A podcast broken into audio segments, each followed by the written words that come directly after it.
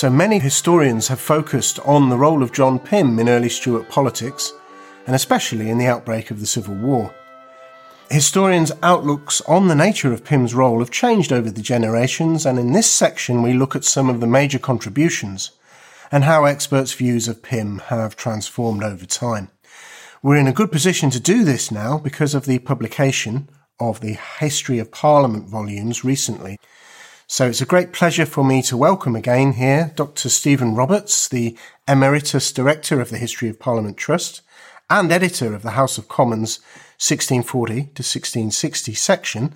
Perhaps you could please start, Stephen, by telling us what the History of Parliament is. Well, thank you, Andy. Yes, the History of Parliament volumes have recently been published for the 1640-60 period. The History of Parliament is a long-standing reference work which is in effect a biographical dictionary of all the MPs who ever sat in the House of Commons over a very long period. And the volumes that have been published recently contain 1,805 biographies, running to over 7 million words in total. And it's the largest reference work on the English Civil War period that's ever been written. And so John Pym is an important ingredient in that biographical dictionary. Yes, I was going to say, Stephen, you must have written a great many of those biographies, and one of them, of course, was John Pym, and that must have been quite a job taking that on. How long was the entry for John Pym, and how does that compare with the average entry for most MPs? Well, Pym's biography turned out to be a total of 46,000 words in the end, and it's one of the largest, if not the largest. I think it probably is the largest one in the volumes. And it's much, much longer than most other biographies are. It's longer, I think, than Oliver Cromwell's biography even. So it is a major one. I think the average figure for a History of Parliament biography would be around 3,000 to 4,000 words. So Pym is in a class of his own, really. So when you began your research writing the biography of Pym for the History of Parliament, did you start with the primary sources, or were you shaped, at least in part, by what previous historians have written about him? Well, every biography for the History of Parliament goes back to primary sources, and Pym was no exception. Pym poses challenges for the biographer because he's left no significant body of papers or letters or anything like that. And the record of Pym's activities in Parliament has to be built up quite painstakingly, really, from the official record. So probably the single most important source for Pym is the House of Commons Journal, where his every action can be traced practically, and then, of course, set in context by what we know of all the other MPs' activities. So it took quite a long time to do it, and the reason that Pym's biography is so long is that the official record is so plentiful about Pym. So let's now turn to what historians have made of Pym, and perhaps we should start with the American academic J.H. Hexter, who famously wrote The Reign of King Pym, published in 1941. So researching in the 1930s then, what kind of man did Hexter present Pym as? Hexter did 17th century studies a huge favour by publishing that book, and it brought Pym from out of the shadows, really, and put him centrally on the stage of the historiography. And he wrote a very, very lively book about Pym, with ideas that persisted for a very long time. I mean, it was a long and enduring book, and well worth reading now, even though its conclusions have been challenged subsequently. And what Hexter did in the volume was to make Pym centre stage. He put him as the person who invented the parliamentary machinery that was used against Charles the First in the Civil War. And he made Pym the person who, above all else, welded together a group of politicians to form a kind of party called the Middle Group. So moving on a couple of generations into the 1980s and 1990s, when Hexter's views came under attack from historians like Conrad Russell and John Morrill, I think in 1995 John Morrill wrote a famous chapter on the unweariableness of Mr. Pym. What were historians like that? What were their objections to Hexter's portrayal of Pym? The recent historiography did a lot to take Pym down, as it were, remove him from his throne as King Pym, and to make him see him rather as an important person, but not particularly paramount. Historians have done that in various ways. In the case of John Morrill, what John did was to show how Pym's primary activity was as a kind of messenger between the Lords and the Commons, which was, of course, very true. It was an important part of Pym's activities. But I think, setting the whole thing in context, I think some of the attempts to diminish Pym went too far. And the overall impact of my biography in the History of Parliament is to restore him a bit to where he was before. And then more recently than Morrill and Russell, we had John Adamson's book in 2007, The Noble Revolt, which of course stressed the role of leading parliamentarian noblemen in the downfall of Charles the First, such as the Earls of Essex, Warwick and Northumberland. What was Pym's relationship like with these noblemen? Was he merely their lackey, or was he something more than that? John Adamson was very careful to make Pym not the lackey of the peers, but nevertheless, people have read into the book The Noble Revolt an attempt to make Pym a kind of client figure of the aristocrats, and I don't think that quite captures the relationship. There were MPs in the House of Commons who were men of business, to use the contemporary phrase, whose job really was to serve aristocratic interests. I don't think anybody could say that of Pym. Pym had close working relations with a number of the leading peers, but it wasn't one of client and patron. It was much more equal than that. And I think any attempt to see him as a client figure is wide of the mark. What Pym does is to bring together and make close working between the two houses of Parliament more effective. So he's a kind of go-between who has equally good relations in both houses of Parliament, really. So in addition to writing this mammoth biography of Pym, you've also written an article for Parliamentary History entitled King Pym and His Happy Scrappy Jester.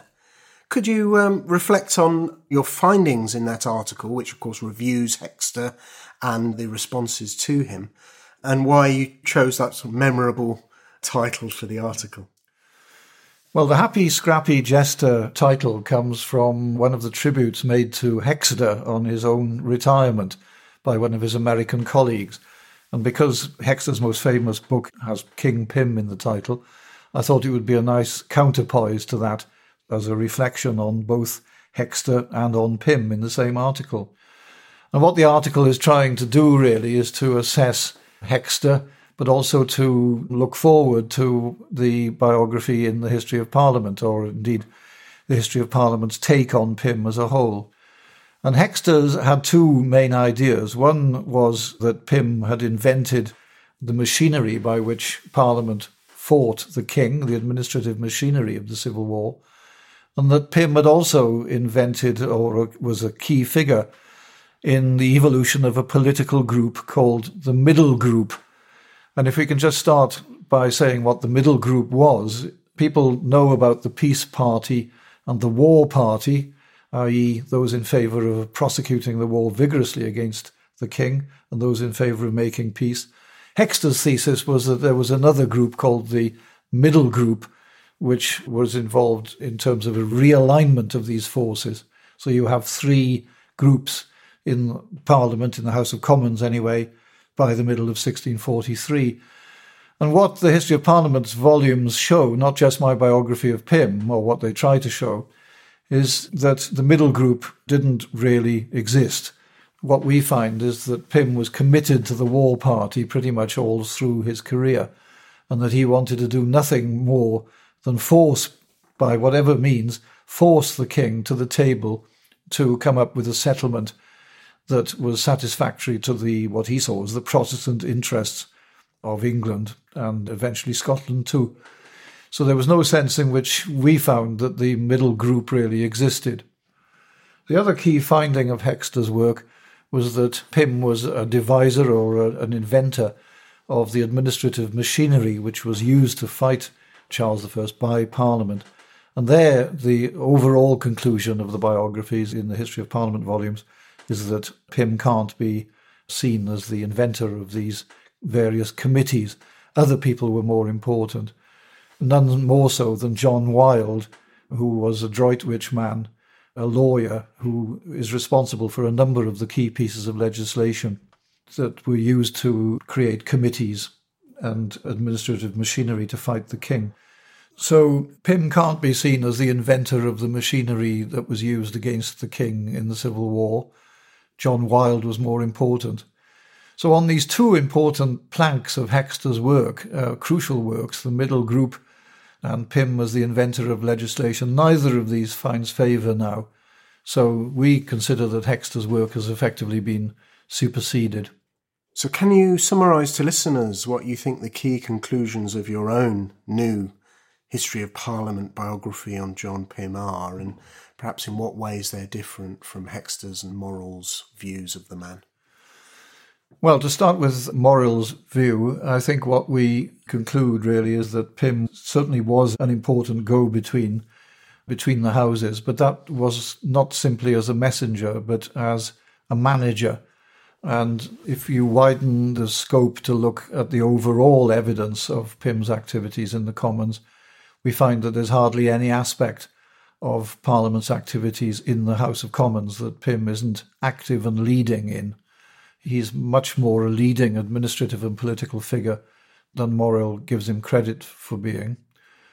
And I think Pym's crucial characteristic as a politician is vision and the capacity to forward his vision in practical ways by making alliances.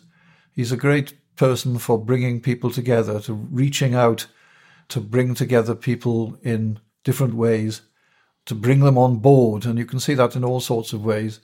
His tireless activity to bring the Scots into the Civil War, his tireless activity to reach out to the City of London to make the relations between Parliament and the city so effective. Even his capacity to bring together the warring factions in the Civil War, the generals, who were very difficult to deal with.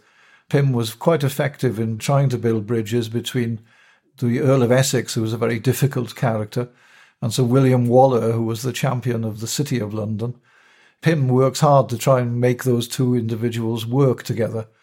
So he's constantly there trying to bring people together, and no more a better example is his capacity to make the Lords and the Commons work together. So wherever you find Pym, he's working for unity, really, and he has a view of unity that he tries to persist despite all the fractures of unity going on around him.